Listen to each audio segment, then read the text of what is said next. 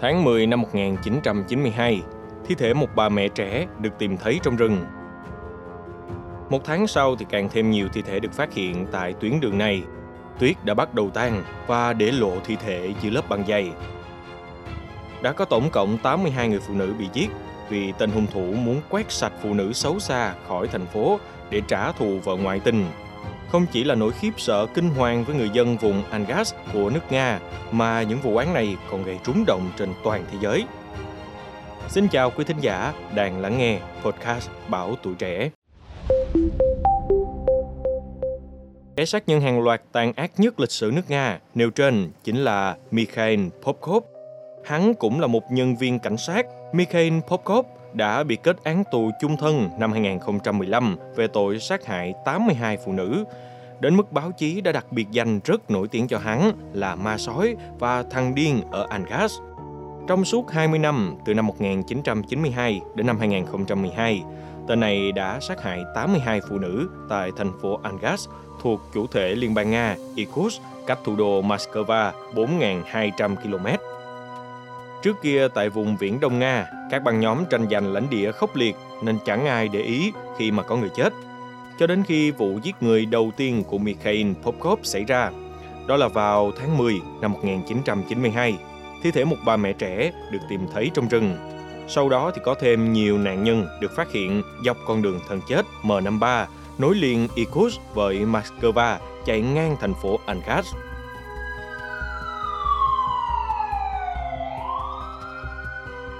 Một tháng sau, càng thêm nhiều thi thể được phát hiện tại tuyến đường này.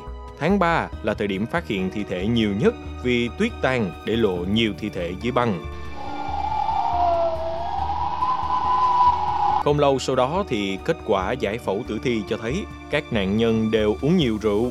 Đến tháng 3 năm 1997, lần đầu tiên cảnh sát tìm thấy có tinh dịch trong bao cao su tại hiện trường. Đây là lúc mà đội ngũ điều tra xác định các nạn nhân hầu như đều bị hung thủ cưỡng hiếp trước khi mất mạng. Một năm sau, vào 21 giờ tối ngày 27 tháng 1 năm 1998, một nạn nhân tên là Svelana Misia đã may mắn sống sót trở về sau khi bị hung thủ bắt cóc. Sau vụ việc đó thì cô đã chịu một cú sốc nặng dẫn tới việc rất hay quên. Các điều tra viên lúc đó buộc phải sử dụng thuật thôi miên để lấy được lời khai. Cô gái 18 tuổi đã kể lại rằng trong đêm đó cô đi nhờ xe một cảnh sát và bị đánh. Hôm sau thì cô tỉnh lại trong nhà xác. Cơ quan điều tra suy luận rằng hung thủ có thể là cảnh sát. Rất nhanh sau đó có 7 cảnh sát trong vòng tình nghi đã được thẩm vấn gay gắt. Tuy nhiên họ đều được loại trừ không phải là nghi phạm. Tưởng mọi thứ đã đến hồi tuyệt vọng, nhưng quan công tố khu vực ở Irkutsk vẫn không chịu thua.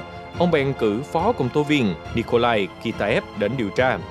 Nikolai hiện nay là giáo sư tội phạm học ở Irkutsk đã từng tóm được tên hung thủ hàng loạt Vasily Kulik giết đến 13 người. Ông là người chủ trương sử dụng nhịp sinh học, thôi miên và thuốc chống nói dối để lấy lời khai. Mùa thu năm 1998, cuộc điều tra do Phó Công tố viên Nikolai Kitaev đảm nhiệm mới thực sự bắt đầu. Ông nhận định rằng tất cả các cuộc điều tra trước đó đều quá cẩu thả, quá nhiều chứng cứ xác đáng bị bỏ qua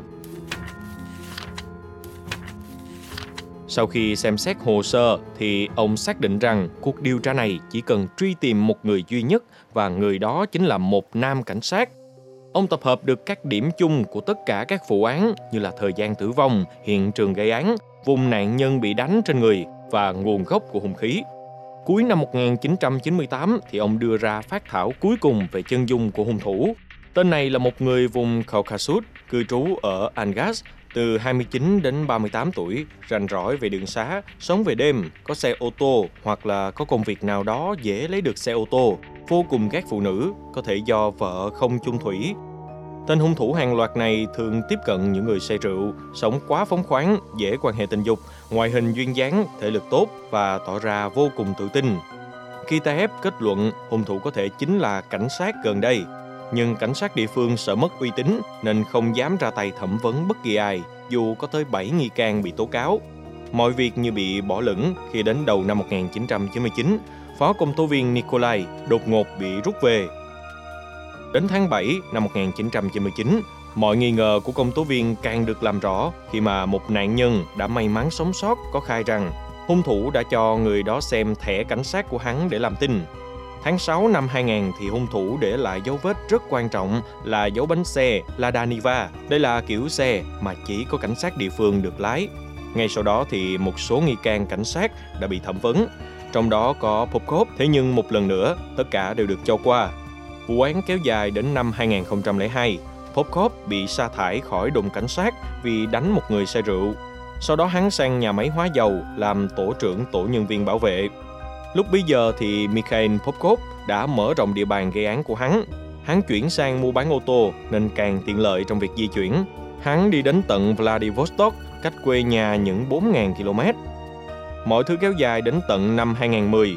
Bộ Nội vụ Nga bắt đầu mở chiến dịch lấy mẫu ADN để giải quyết các vụ án không tìm ra thủ phạm. Tháng 3 năm 2012 thì Popkov được triệu tập đến Irkutsk để lấy mẫu xét nghiệm.